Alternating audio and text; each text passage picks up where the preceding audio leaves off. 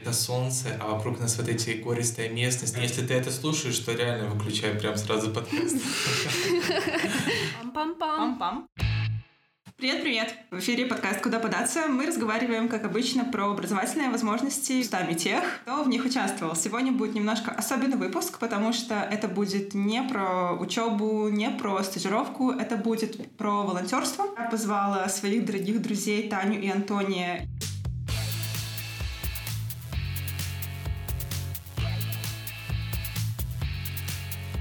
Они волонтерили в разное время по разным программам, но в одном месте, на Байкале. Это самое крупное пресноводное озеро в, в мире, вот находится в России, и вот в том и вот в том районе э, они проходили через разные волонтерские программы, и это очень... Я уже слышала от, от них о их впечатлениях, и мы подумали, что будет очень классно рассказать об этом и вам. Я очень сильно надеюсь, мы все надеемся, что ситуация с коронавирусом решится, и чтобы после карантина, самокарантина, смотря у кого что, э, мы были все вдохновленные, чтобы поехать и получать новые опыты, но тоже сделаю небольшой дисклеймер, что мы сами ответственны каждый за свою жизнь, то есть мы и мы не толкаем толкаем куда-то ехать, мы просто делимся опытом, чтобы вам было менее, как сказать, менее страшно. Привет, Таня, привет, Антоний. Привет, Диана. Привет, Диана.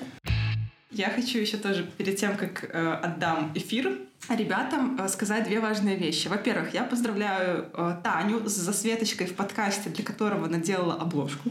Таня молодец. А, а спасибо, Антония, спасибо. Да, я поздравляю с тем, что Антоний — это первый мужчина в подкасте, потому что мне э, приходило несколько, так сказать, сообщений, где ребята, девчонки говорили, что очень, типа, очень круто, очень вдохновительно, очень классно, но одни девочки, где мальчики. Поэтому держите Антония. Ура! Привет всем!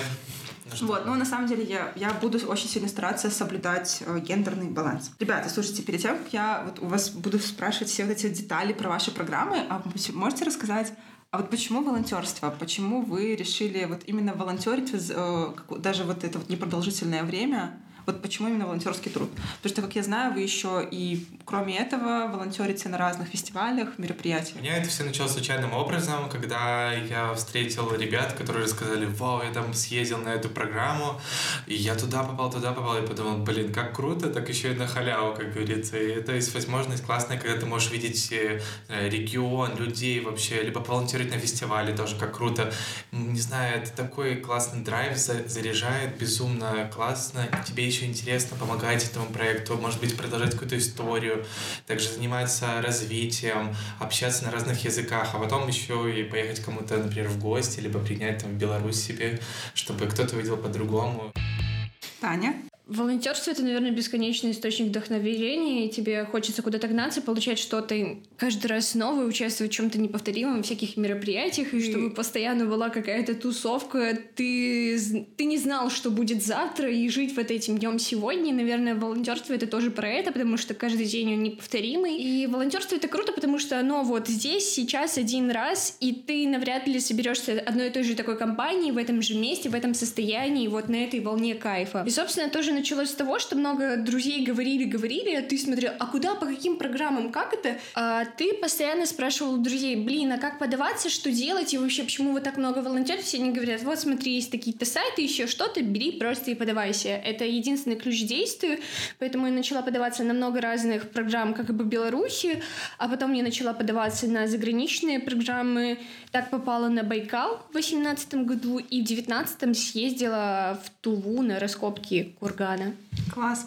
Слушайте, а вот... А еще можно мне сказать, да, что... конечно. Если вы не считаете себя молодежью, или вы чувствуете себя в возрасте, то можете поехать на WorkCamp, потому что это тоже несложно, и будет тоже классно, не знаю, для вас, может, пример где-то потрудиться, помочь, увидеть другой мир, потому что, ну, программы часто до, там, 30, 35, 40 лет, ну, не знаю, молодежные, особенно это до 30, а все люди тоже слушают подкасты, и будет большой плюс, чтобы про WorkCamp тоже не забывали, где можно поехать и тоже провести классное время. А можно еще добавить, что для волонтерства возраст э, это не предел, и можно волонтерить, будучи как и ребенком, то есть много программ есть с 14 лет. Пожалуйста, ты можешь поехать со своими родителями, ты можешь поехать, как Антоний сказал, абсолютно в любом возрасте. Очень много просто стоит ограничений до 30, до 35 лет, но совершенно масса программ есть, где собираются абсолютные тусовки. Можете сейчас сказать, э, по каким программам вы ездили, как они называются, откуда вы об этом узнали? А, моя программа называлась «Большая Байкальская тропа». Я о ней вообще очень случайным образом э, прочел на сайте 34 Travel. Они делают классные как раз подборки, куда можно поехать, и это написала Маша, я помню об этом. Да, Маша Гулина, э, у нее, она тоже ездила на Байкал, у нее есть очень классная статья про это, я думаю, даже Антония упомянет это, и я эту статью в ссылочке вынесу. Да, это классно, и вы можете тоже пройти по ней, там есть какая-то как а, заголовок э, как раз-таки рубрики, где они находят вот эти все программы, Ой, можете почитать. Да. И как раз вот я прочел о ней, и прям, блин, мне так понравилось, я подумал, это классно на Байкале побыть, это так далеко отсюда, там 8 часов там самолетом, и как раз эта программа, она Большая Байкальская тропа, организация, она как общественная экологическая организация, которая работает с 2003 года, ей уже там, ну, 17 лет, и это довольно крутые люди, это, во-первых, энтузиасты, им важен Байкал, и моя программа, она была в феврале, я поехал как бы в первый месяц сезона, потому что на Байкале, к сожалению, или к счастью, не знаю, сезон довольно короткий, потому что быстро приходят холода, и летний, например, сезон там с июня по сентябрь длится, зимний начинается уже с февраля и по апрель, и не так уж много времени, но мой, э, моя как бы так, окей. Но моя программа включала в себя, что мы ехали с экологической проблемой разбираться в поселке Большое Голоусное. Мы встречались с местными жителями, мы знакомились с ними, помогали, помогали э, колоть трава, также занимались вопросами экологии, делали мастер-классы в школе. Это было невероятно круто, потому что со мной в команде были ребята из разных уголков России, не только России, там был из Лондона тоже парень, который к нам приезжал. В общем, это такой большой, не знаю, образовательный для меня был такой поездка поездкой, и мы хорошо проводили время, гуляли, катались на э, самом большом катке в мире. Это невероятно интересно было, впечатляюще для меня. И вот так вот прошла моя программа. Блин, клево. Аж захотелось сейчас оказаться прямо на Байкале и рассекать на коньках по этому голубому льду, который очень-очень красивый. Кстати, заходите в Инстаграм Антони, у него очень классные истории, фоточки. Да, да, у э, Инстаграм Антони, все контакты Тани и Антония тоже я вынесу да. в текст или в пост, в комментарий, то есть в зависимости от того, где Если у вас остаются вопросы, да, подкаст. можете задавать нам, мы сразу все ответим, потому что, ну, довольно страшно ехать на программы, это часто происходит, что люди отправляют заявку, а потом думать, зачем это, как поступить. Да, что там будет. Вот да, это, да, да, да. И ты задаешь такой вопрос и думаешь, блин, зачем тебе надо ли? Но потом ты, когда приезжаешь, ты просто кайфуешь и хочется еще раз поехать. А потом ты не слушаешь подкаст, куда податься. Да.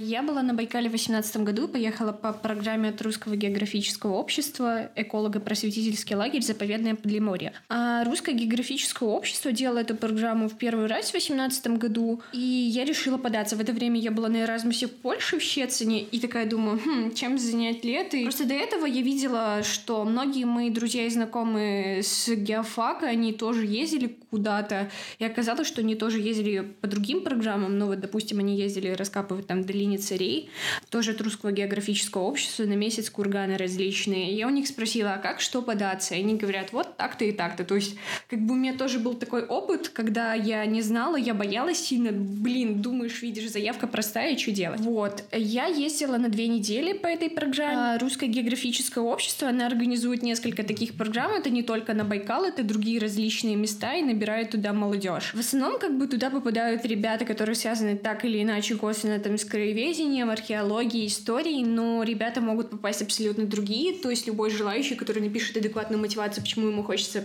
так или иначе попасть, вполне может быть отобран и поехать. Круто. Смотрите, а ты можете тогда рассказать, сколько у вас это длилось по времени?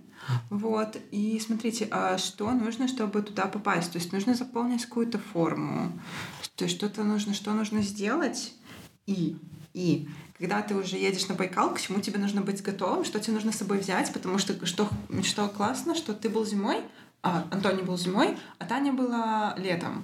То есть я так понимаю, что там все равно какие-то климатические особенности есть. Да, да. Да, да, конечно. Но моя программа, она включала в себя, что мне нужно было выбрать, во-первых, сезон, в который я хочу поехать. Я решился, что это будет э, в зимний сезон. У меня было ограниченное количество, потому что ну, в сезон там где-то, может, 4, может быть, 5 поездок, например. Но большой плюс в этом организации, в которой я ехал, там каждый день почти был расписан, чем будем заниматься, в какой территории будем. Там еще стоимость была указана примерно. Мне нужно было за возможность участвовать в проекте заплатить 15 тысяч рублей. Летом эта цена будет снижена, потому что этот проект субсидирует Российская Федерация, и она помогает, э, например, снижению каких-то затрат, и это ну, повлияет на какой-то большой плюс для людей, например, там стоит 12 либо 13 тысяч, вот в таком ключе. А потом, Российских рублей, Да, если что. 12, да, это российские рубли. Также мне нужно было подаваться через онлайн-форму, рассказать о себе, написать какое-то краткое эссе, и после этого где-то неделю-две я ждал ответа от э, организации, она мне выслала и рассматривал позже билеты. Билеты довольно недорогие, мне вышли около из Минска прилететь э, в Иркутск, из Иркутска нас уже забирали, и дальше уже они свой транспорт предоставляли. Ну, билеты туда-обратно мне вышли около ну, до 20 тысяч рублей. Вот, это довольно приемлемая сумма, чтобы прилететь и побыть. И еще плюс 15 тысяч за проект, и получилось 35 тысяч рублей. Да. 400-500 долларов, но сколько ты был? И ты был на Байкале? А, Я был на Байкале. Получается, моя программа включала в себя где-то около двух с половиной недель. Ага. А, Два дня из них мы были в Иркутске, как акклиматизации первые дни, Ага. а потом мы ехали сразу на Байкал. Вот. Ну да. За две с половиной недели туда, куда ты Ну, это не очень сможешь, да, супер, да, не, потому то- что... не, не сможешь там просто вот смотаться, знаешь, просто сел, сел, решил и поехал. Да. Нет. Ну, я узнал примерно цены на такое количество дней, чтобы поехать как тур купить, и просто тур стоит около, например, ну, где-то на там 40 тысяч, например, рублей, чтобы заплатить людям, которые у вас там будет 40-50, но это не включает, например, самолет еще и так далее, Мгм. потому что вам нужно за это все будет заплатить. Так что, ну, выбирайте сами, и это стало одним для меня таких, может быть, тоже как а, классных вариантов поехать зимой, и с собой обязательно нужно брать теплую одежду. Да, если были- зимой. Да, флисовые кофты, у меня были еще... Расскажи про обувь. Ты говорил про обувь Да, свадебную. обувь тоже очень классная. У меня, короче, обувь была 48 размера, у меня вообще обувь 46 но я в одном из путешествий, когда ездил в Грузию, нашел себе обувь специальную, которая была с валенком внутри, и я ходил просто, она была, конечно, огромная, но мне так было тепло, реально, вот всем советую просто теплую обувь брать и куртку, потому что еще если у кого-то раздражение, либо аллергия, не знаю, на холод и солнце, то это обязательно нужно брать, потому что солнце очень сильное, лед отражается снегом, и у вас просто лицо сгорает быстро очень, так что это тоже важно. Ну и клевое настроение хорошее, тоже важно. А, Касательно моей программы, ее длительность составляла две недели, но я опоздала на два дня, и в результате я там была около 12 дней, потому что я прямо с Эразмуса летела в Россию. У меня так получилось, что у меня три ночи подряд был перелет, дорога, перелет. Я с Польши вот так вот галопом по Европам летела в Улан-Удэ. Собственно, туда-обратно у меня был самолет, вот, и поэтому, когда обратно я летела, получается, вылетала из Улан-Удэ в 9 часов утра, а, так как разница с Москвой 5 часов, я прилетела в Москву в 10 часов утра, и у меня был целый день. У меня программа, по сути, разделилась на две части. Одну неделю мы были на юге полуострова Святой Нос, это восточное побережье Байкала, а вторую неделю мы были в бывшей усадьбе Баргузинского заповедника. Это один из самых старейших заповедников вообще России. Вот. Мы на Байкале в основном занимались тем, что строили тропы, Возле Святого Носа мы строили тропу для людей с ограниченными возможностями. Она вела к болотистой местности, собственно, и мы делали деревянный настил, чтобы люди с поручнем, чтобы люди могли проехать и посмотреть все эти места. Именно возле Давши мы простригали тропу, потому что она заросла багульником. И причем я была в июле, а так как там очень континентальный режим и очень резкие перепады температур, то там, тем- как у Антония, там тоже было дикое солнце и была дикая жара, потому что ты находишься, по сути, в центре материка, и солнце ужасно нагревает. Так как это очень дикая природа, тебе нужно быть готовым к тому, что там будет очень много мошек, оводов, слепней. И они тебя будут кусать, и никакая химия тебя не будет спасать. Если касательно того, что тебе нужно брать с собой, так это обязательно москитку, потому что все это будет лезть в лицо, тебе будет очень неприятно, и так как мы не готовы абсолютно к встрече дикой природе и к экстремальным условиям, поэтому максимальное возможное количество химии, но тоже не следует перебарщивать. А в летнее время, так как там находились, мы находились недалеко горы, это удобная трекинговая обувь, а также с собой дождевики, потому что природа, как бы, собственно, погодные условия на Байкале непредсказуемы, даже если это лето, и там может легко прийти дождь, поэтому обязательно дождевики. В летнее время также несколько комплектов одежды хлопковой, чтобы жара как можно удобнее переносилась. А если по финансовым условиям, то русское географическое общество, оно абсолютно все покрывает в плане перелета, проживания и питания, поэтому Транспорт. Ты, по-моему, говорила про транспорт. Да. Что только внутри России. Да, да, да, есть внутри России, но есть небольшой лайфхак, так как можно добраться до Смоленска, и, собственно, от Смоленска до Москвы, ну, так как мы из Беларуси, собственно, подавались, поэтому вот. Но я подавалась из Москвы, я приехала в Москву, собственно, поэтому мне оплатили перелет из Улан-Удэ обратно в Москву. Это был самолет. А так как 18 год и был ЧМ, поэтому это очень хорошие по финансовым условиям гарантии того, что тебя доставят и все будет хорошо, так как билеты на самолет даже по внутренним рейсам были очень дорогие. И там сумма, по-моему, была около 1000 евро, насколько я помню, по тому курсу. Поэтому это немножко было ужасно. И не будь, допустим, покрытия авиаперелета, я бы очень много раз подумала, подаваться или нет. В плане еды у нас был дан запас еды. Нам каждый день было дано как такое рецепты и всякое меню из того, что мы будем готовить. И мы там готовили Класс. на костре, а потом, собственно, на печке. Я, я еще пометку скажу, что okay. когда я поехал, у меня было минус 20 градусов максимум. Вообще в сезон в прошлом году было минус 42, так что, ну, вы понимаете, как там холодно. Но, судя по вашим воспоминаниям, это того стоит. Это вообще было по жили- жилищным условиям?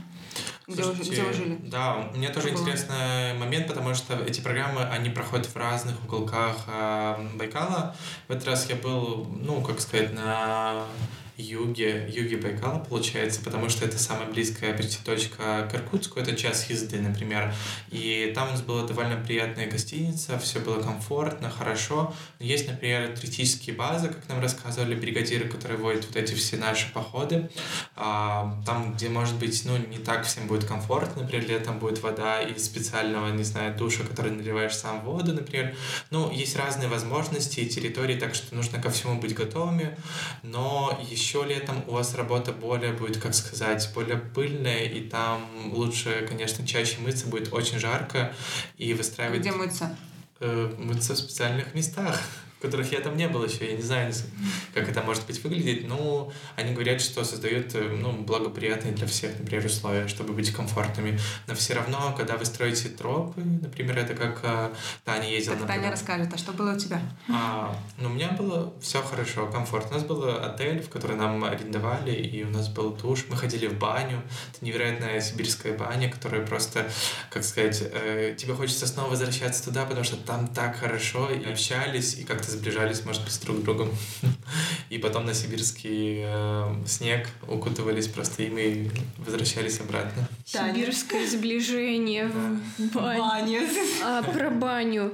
Э, собственно, из условий мы с первую неделю жили в палатках, которые нам предоставили из оборудования, а вторую неделю мы жили уже в бывшей усадьбе Давшей, мы жили в домике, который был бывшим сельским клубом, и девчонки жили там, по сути, в спальнях на кровати, а мальчики летились как в общем зале, и они спали именно в спальниках, на туркобриках, именно прямо на полу. Смотри, а вот эту снарягу, ее нужно с собой брать или ее дают? Нет, нам давали снаряжение, собственно, там это все предоставлялась организация, то есть нас сопровождали научные работники, и, собственно, работники именно заповедника и территорий, которые там занимаются, и палатки нам были предоставлены там, собственно, и место, где мы находились. То есть это была особая территория, и там были специальные условия, потому что это все-таки охраняемая территория, это было на Байкале, а люди к Байкалу относятся очень уважительно. Они называют его либо Байкал, либо море, поэтому там, допустим, все было очень облагорожено, для каждого места отдыха было кострище и отдельно туалет. В Антоне было э, две, две с половиной недели у тебя было? У меня было две недели. Две недели. Да. А, ну, я говорила уже, вторую неделю мы были в Девше, и там мы были именно в бане. Кстати, про баню у меня и была именно такая полевая баня, и мы там парились, а потом с разбегу вечером бежали купаться как бы в Байкал. Ну, собственно, мы смывались именно в бане, чтобы все вот эти отходы мыльные не попадали в Байкал, потому что территория охраняемая, чтобы не нарушалась экосистема, и ничего не было проблем. Собственно, мы чистенькие, бегом после напаренные с этой бани, которая стояла на берегу, бегали в закатное солнце на Байкале. Это очень было романтически и очень захватывало дух. Вот. А на Даше там находились как сероводородные источники, специальное было облагороженное место, там стояли две ванны, мы принимали их, и в этих источниках нельзя было находиться больше 30 минут, потому что они действуют на сердце, вроде бы там так было указано. И потом мы тоже с разбегу бежали в Байкал купаться. В Давше еще было здорово, что это Баргузинский заповедник, и там мы попали в сезон ветра, который дул с гор, и часто менялась погода, поэтому мы с разбегу бежим, а там вот-вот будет дождь, молнии, и как бы не особо рекомендуется купаться, когда вот этот меняется фронт погоды, и ты с Байкала бежи, бежишь с разбегу в Байкал на это все, и дух безумно захватывает. Слушайте, можете поделиться какими-то вот самыми-самыми такими приятными воспоминаниями, кроме бани? Очки, а, да, короче, у меня были очки, они немножко поломались. Там стекло отошло от дужки, я все время хотела на Байкале, свешивалась забор, чтобы они спали, они там остались на Байкале, вот. Мне эти очки достали, я просто очень сильно хотела, чтобы я приехала и купила другие сечки, но я потом их еще в результате полгода или год проносила, и потом они окончательно сломались. Ну вот, на Байкале они так в результате не утонули.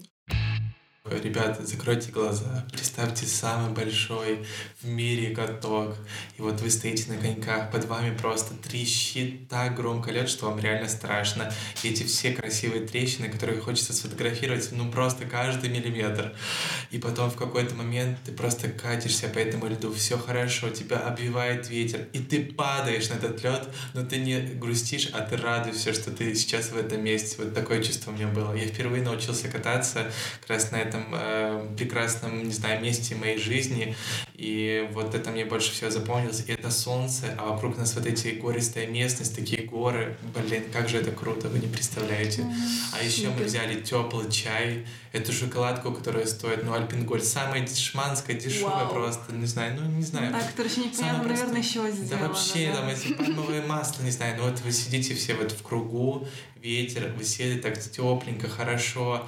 Вот знаете, мы еще оставляли следы, когда руку прикладываешь к этому льду, типа остается такая ладошка, и ты думаешь, блин, ну вот это счастье реально. А вот эти все расставания, вот эти какие-то, не знаю, ссоры, вот ничего не надо, вот реально вот спокойствие, чему я Покушать научился на Байкале. на Байкале. Да, вот это реально офигенно. Могу рассказать про, может, небольшая факап-история. В первый день, когда я приехала, вечером ребята играли в Ultimate Frisbee, и когда я возвращалась обратно, мне сказали, держи тарелку, я повернулась, и, короче, мне тарелка прилетела в лицо, это было поздно вечером, и очки отлетели куда-то в кусты, причем они, они отлетели к местным достопримечательностям. Там то ли труп нерпы, то ли что было. И, короче, мы пошли идти искать очки, очки нашли, но лицо у меня еще болело день или два, но таким образом меня то ли как посвятили, то ли это такое было приветствие от Байкала и команды, с которой мне предстояло быть две недели, и это было очень, наверное, весело. Сейчас люди такие гуглят, что такое нерпа от ветра. Да, не все знают, что это такое. Что это такое? Это местное животное, как котик. Э, Оно водится на Ушканьих островах, поэтому очень многие туда едут, чтобы посмотреть Окей. местную такую достопримечательность.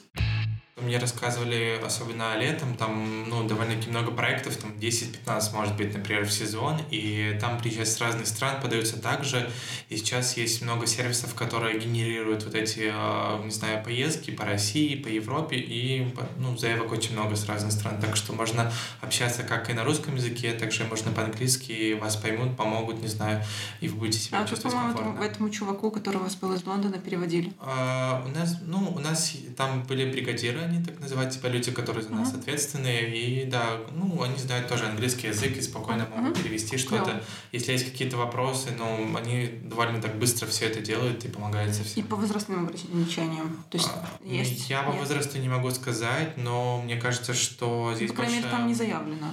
Вот Я не могу сказать, потому что, честно, Мгм, забыл, окей. но все же я скажу, что если вы подойдете, ну, хорошо, написано эссе, рассказ, почему хотите поехать. Я думаю, что вашу заявку примут. И... На моей программе было возрастное ограничение для молодежи до 30 лет. И, конечно, хотелось бы видеть в такой программе людей старше, но так заявлено РГО, поэтому программа еще тем более была в первый раз. И они говорили, кстати, когда со мной приехал сотрудник из Русского географического общества, что это была самая популярная программа с самым большим конкурсом, и там больше 180 или около 200 заявок, и нас отобрали только 15. То есть нужно писать какое-то эссе, или это просто какое-то там нужно там в каком-то количестве слов рассказать, там, почему ты хочешь там именно ну, туда? эссе себе, да, почему программа, почему тебе ага. близка эта тема, и вот об этом нужно писать. Размер?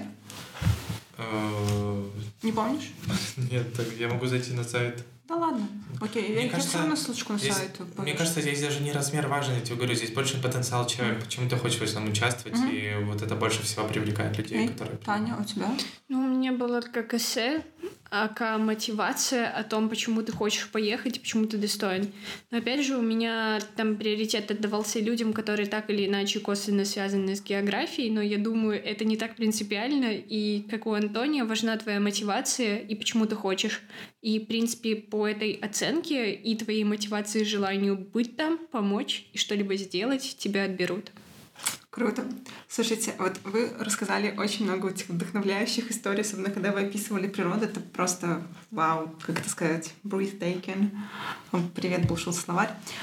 Хорошо, а если бы вот к вам подошел человек и спросил, или спросила вот Таня, Антоний, вот одна, причи... одна причина, почему мне надо ехать на Байкал? Мне кажется, что... Точнее, стоит, стоит поехать. Да, ага, окей. Ну, мне кажется, что я бы сказал, потому что природа. Потому что, правда, природа, она успокаивает. Возможно, люди по-другому реагируют. Также, когда вы поедете в теплую страну, ну, страну, например, люди будут такие более как расслабленные. Может быть, я заметил по-своему на Байкале. Мне тоже показалось, что расслабленные, и в то же время, может быть, они держатся друг за друга. И это очень классное состояние, которое ты испытываешь в тот момент, когда делаешь какое-то, не знаю, благое дело, помогаешь людям, там, работаешь с экологией, например, как мы это делали.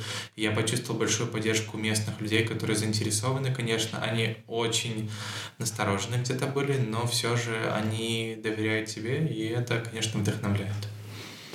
Э, мне пришло сейчас в голову слово «стихия», потому что Байкал — это смесь всего, это смесь погоды, природы, атмосферы людей, особенно местных, потому что они в буквальном смысле, как Антоний сказал, держатся за этот клочок земли, а передвигаться куда-то уезжать им не хочется, потому что это место уникальное, неповторимое в своем смысле, единственное на земле, такое крупное пресноводное. Тем более, как это и море, они существуют там. В принципе, у них транспорт один — это только лодки, они передвигаются там от кордона к кордону, и с дорогой и транспортом, допустим, из крупных городов Антоний ехал из Иркутска, я ехала с другой стороны Байкала, из Улан-Удэ, место, где дороги строятся десятилетиями, если не веками, где 10 километров может строиться 5 лет, а потом просто идет грунтовка. А, наверное, это все и люди, атмосфера, и неповторимость, потому что, как ты видишь, когда ты едешь с одного места в другое на катере, и видишь, как меняется погода теплая, и, и спустя полчаса там 4-6 градусов, и ты укутываешься в куртку и летишь в каюту, засыпаешь со всеми, чтобы думаешь, как этих 50 километров преодолеть за 5 часов, и потому что вы едете со скоростью там меньше 10 километров в час и думаешь, блин, вот это все здесь сейчас происходит, и ты здесь, и как это так? И само по себе это просто невероятно. Уже, уже второй подкаст заканчивается просто на супер-супер вдохновляющей ноте. А, а может мы последнее слово какое-то конечно, скажем? Конечно. Слушайте, ну я вообще хотел просто благодарить ребят, потому что, честно вам сказать, я увидел, сколько много мусора, правда, оставляют э, туристы, как это становится тяжело наблюдать за этим. И мне безумно приятно, что есть такие энтузиасты, вот как Большая Байкальская тропа, одна из организаций, куда я ездил, которые заранее выкупают билеты на паром, потому что летом просто невозможно попасть из-за того, что льда нету, э, дороги также нету, и передвигаться куда сложнее, и вообще, вот знаешь, это все рвение помочь людям, они занимаются поддержкой грантов, они рассказывают об этом, не знаю, помогают э, заинтересованным, которые хотят так же, как они, что-то сделать лучше, они занимаются тушением пожаров, они занимаются тем, чтобы, например, прокладывать тропы, они занимаются там наскальными, сейчас очень много, не знаю, как сказать, такие граффити делают на камнях, это очень не круто, и как раз таки они проводят какое-то обучение людей, они заинтересованы просто поддержке, они они любят свое дело, и вот по этому поводу у меня осталось очень теплое состояние после этой поездки, когда мне хочется еще раз вернуться, просто потому что есть такие люди, горящие своим любимым делом, и я бы всем посоветовал, не знаю, поддерживать такие проекты, потому что именно в нас какая-то хотя бы небольшая, но поддержка существует, и мы делаем мир лучше. Блин, согласна с Антонием, это самоотдача от и до, и именно гордость за свое место и уважение при этом ему, и стремление сделать его лучше, будь то уборка мусора и поддержание экологии в целом, кстати, потому что Байкал очень сталкивается с крупными производственными проблемами, потому что в него последнее время с того же Иркутска, крупный промышленный центр, идет много отходов, и проблема даже с китайскими, допустим, заводами, строительством, что такая жемчужина природная страдает. А стремление людей облагородить облагородить это место, его возвысить и поддерживать постоянно вдохновляет, и тебе хочется каждое мгновение, наверное, вернуться, быть там с ними и делать вот это замечательное дело. Неважно, будет ли это проект «Большая Байкальская тропа» или мой, сделать что-то маленькое и важное для такого большого места. Спасибо, Антоний. Спасибо, Таня. Э, спасибо вам, что дослушали до конца. Все ссылки на программы, на Инстаграм Антония, на ссылки на Антония и Таню, да, можете, можете им писать. Фейсбук, Телеграм, Твиттер, все что не угодно. Не забывайте, пожалуйста, если вы слушаете на айфоне, маке или там чем угодно, где яблочко, поставить отзыв и, и оценку в Apple Music, потому что это помогает поднимать подка э, подкаст вверх. Если вам есть что сказать, и вы хотите оставить свой отзыв, тоже пишите в комментарии или пишите мне. Ну что, мы на карантин тогда домой? Да, да мы домой на, на самый карантин. Все, всем спасибо, пока-пока. Пока. Пока.